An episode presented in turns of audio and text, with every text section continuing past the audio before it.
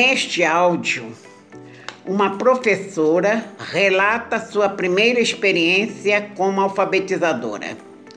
Três tópicos são abordados: formação de um professor, interesse e realidade, improvisação e método. Como formação de uma professora. Eu, Aladir Santos Lopes, professora de educação infantil e pedagoga, com atuação em supervisão e administração escolar. Né? Fui é, formada, fui formada em professora de primeiro segmento do fundamental pela pelo Instituto de Educação, antiga Escola Normal, no Rio de Janeiro.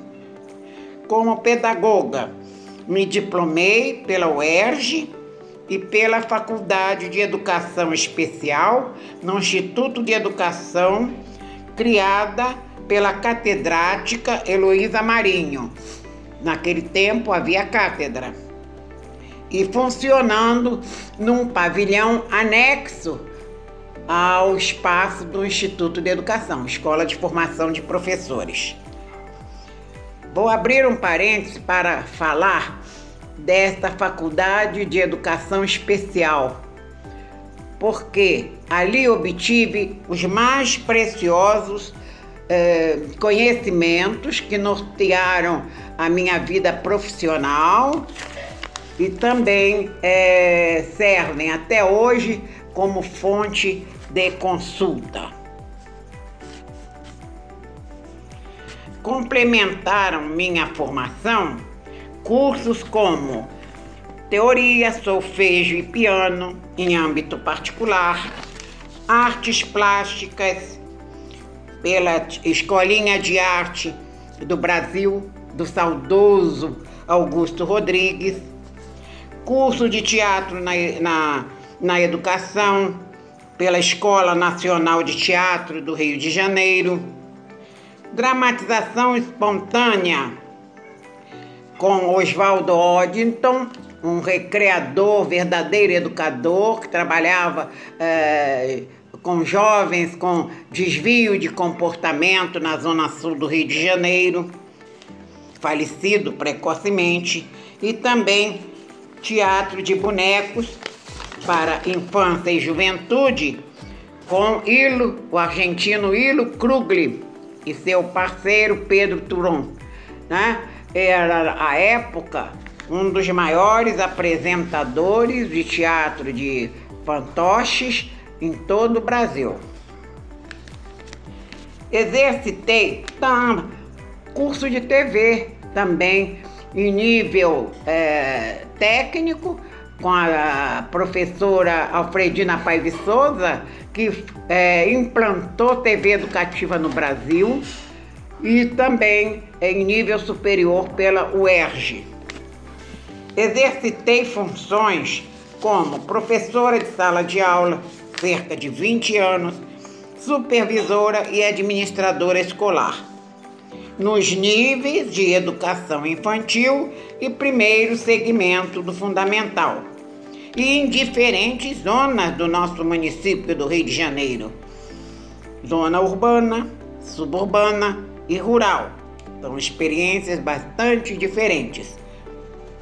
Trabalhei em vários setores, como de educação infantil, de educação geral, de teatro infantil, servindo as seguintes instituições: escolas da rede pública e particular, Instituto de Educação, Departamento de Educação, Ministério de Educação, MEC, TV Educativa. E também ocorreram participações em seminários, como por exemplo da OMEP, cursos presenciais e por TV, palestras Rio e São Paulo, elaboração de programas de comunicação expressão de primeiro ao quinto ano pelo MEC e em equipe de apresentação de teatro de fantoches pela rede pública e também pela Fundação Leão 13, né? onde nós servíamos com a nossa equipe a uma população da, das comunidades carentes do Rio de Janeiro. Contribuí também com publicações de apostilas, né? e livros, três livros de dramatização espontânea, eh, onde são colocadas atividades, são sugeridas atividades de desenvolvimento emocional, desenvolvimento tão esquecido pelos educadores, e também eh, pré-livros, que são os substitutos das cartilhas, né? E servem para alfabetizar e também para recrear crianças até seis, no máximo sete anos. Ainda site, há um site é, www.abccreativa.com.br. Assim, é, passei é, por muitas e muitas atividades, é, todas contribuíram muito para minha formação né, é, como professora e como educadora, mas se me perguntarem a, sobre a minha preferência, eu diria que é alfabetização. Alfabetização. Então, é, por quê? Porque alfabetizando, o professor se põe em contato com crianças de seis anos a sete anos, crianças que ainda têm um alto nível de espontaneidade. E são crianças que estão ávidas para penetrarem nesse mundo da leitura e da escrita, o que facilita muito o trabalho do alfabetizador. Né?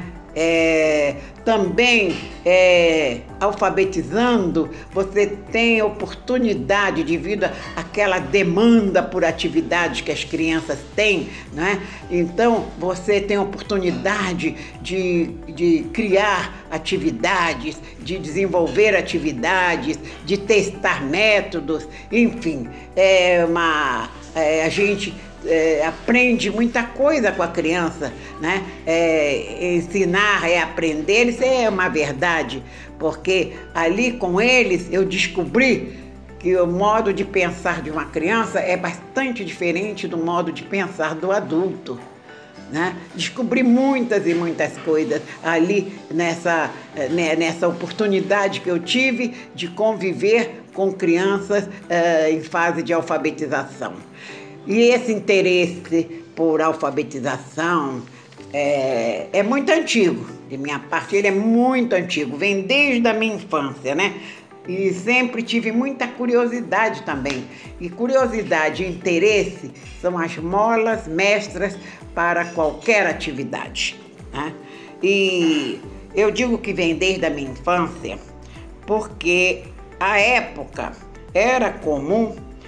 Uh, o trabalho de jovens carentes como auxiliares de serviços domésticos em casas de família, né? E a minha mãe eh, recebia essas jovens e além de casa e comida, oferecia carinho e alfabetização. Também a minha alfabetização precoce, né? É, que se deu devido ao desejo de uma prima com excelente formação intelectual, mas sem habilitação para o magistério. E ela é, quis alfabetizar seus primos mais novos, que no caso éramos eu, meu irmão e minha prima, um ano mais velhos do que eu. Então, com menos de cinco anos, os dois e eu, com ainda é, mais nova ainda, né? Fomos submetidos a uma alfabetização. Embora quase nada eu recorde deste período, né, lembro-me com nitidez da primeira aula. E olha, que queriam me alijar da atividade por eu ser muito nova, né? Era a caçula dos três. Eu, eu não me deixei é, é, eu não me deixei é, ficar afastada de uma atividade que eu estava até encarando como uma brincadeira. Então, é, essa, eu, eu, eu fui alfabetizada. Né? Eu não me lembro de quase nada da minha infância, mas me lembro desta primeira aula. Né? Eram quatro palavras escritas com letras soltas, letras bastão, né? script, como nós chamamos, e ilustradas por desenhos fáceis de reconhecer e até de copiar, que eram pequenas retas e curvas, né? A primeira, a, a, a prima alfabetizadora lia e nós repetimos. Primeiro juntos, logo após individualmente. Então, ela tapava uma e outra palavra e pedia que lêssemos e sempre acertávamos. ah, como não? Era uma sensação de que sabíamos ler, era algo incrível, era maravilhosa. Né?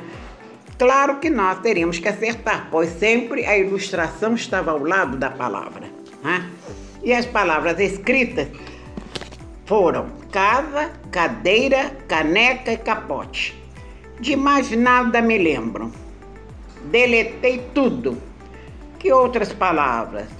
Será que ela usou cartilha? Não me lembro. O que aconteceu após a primeira aula foi relatado por minha mãe ao final do ano, nós três líamos, interpretávamos e escrevíamos muito bem. Isto se constituiu em um problema para nossos pais. O que fazer com aquelas três crianças? A escola primária pública só aceitava crianças de sete ou mais anos. Por coincidência, foi fundada bem ali no subúrbio onde morávamos, uma escola primária particular, de primeira a quinta série. Era a escola Gama Filho, que depois se transformou em colégio, faculdade, chegando à universidade e se tornou bastante conhecida e prestigiada até o encerramento de suas atividades em 2004, não me engano. Após nossa matrícula na primeira série, a professora percebeu que líamos e escrevíamos muito bem e nos promoveu à segunda série. Nossos pais não aceitaram a decisão da escola e, após uns sete dias, nos retiraram daquele estabelecimento de ensino.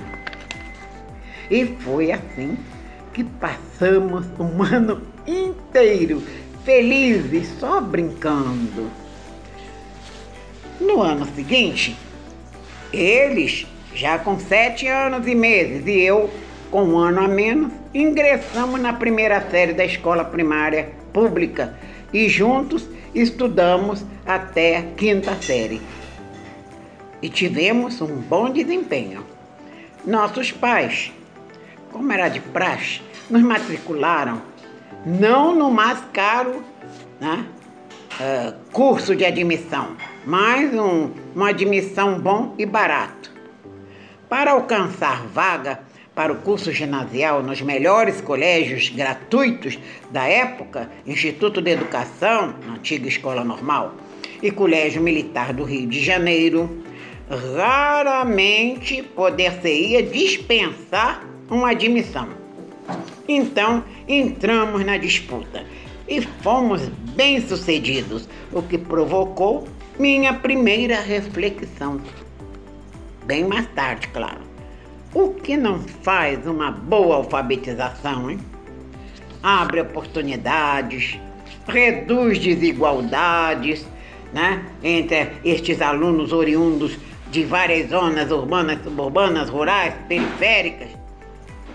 Essa assertiva revela a realidade das primeiras décadas do século anterior, quando em 1938, 39, quase não se deparava nas ruas dos subúrbios e de outros bairros carentes da capital do país uma jovem a desfilar com uniforme de normalista. Como raro era também encontrar rapazinhos alunos do colégio militar, a não ser aqueles filhos de militares transferidos para a capital, os quais tinham direito à continuação de seus estudos naquele estabelecimento de ensino.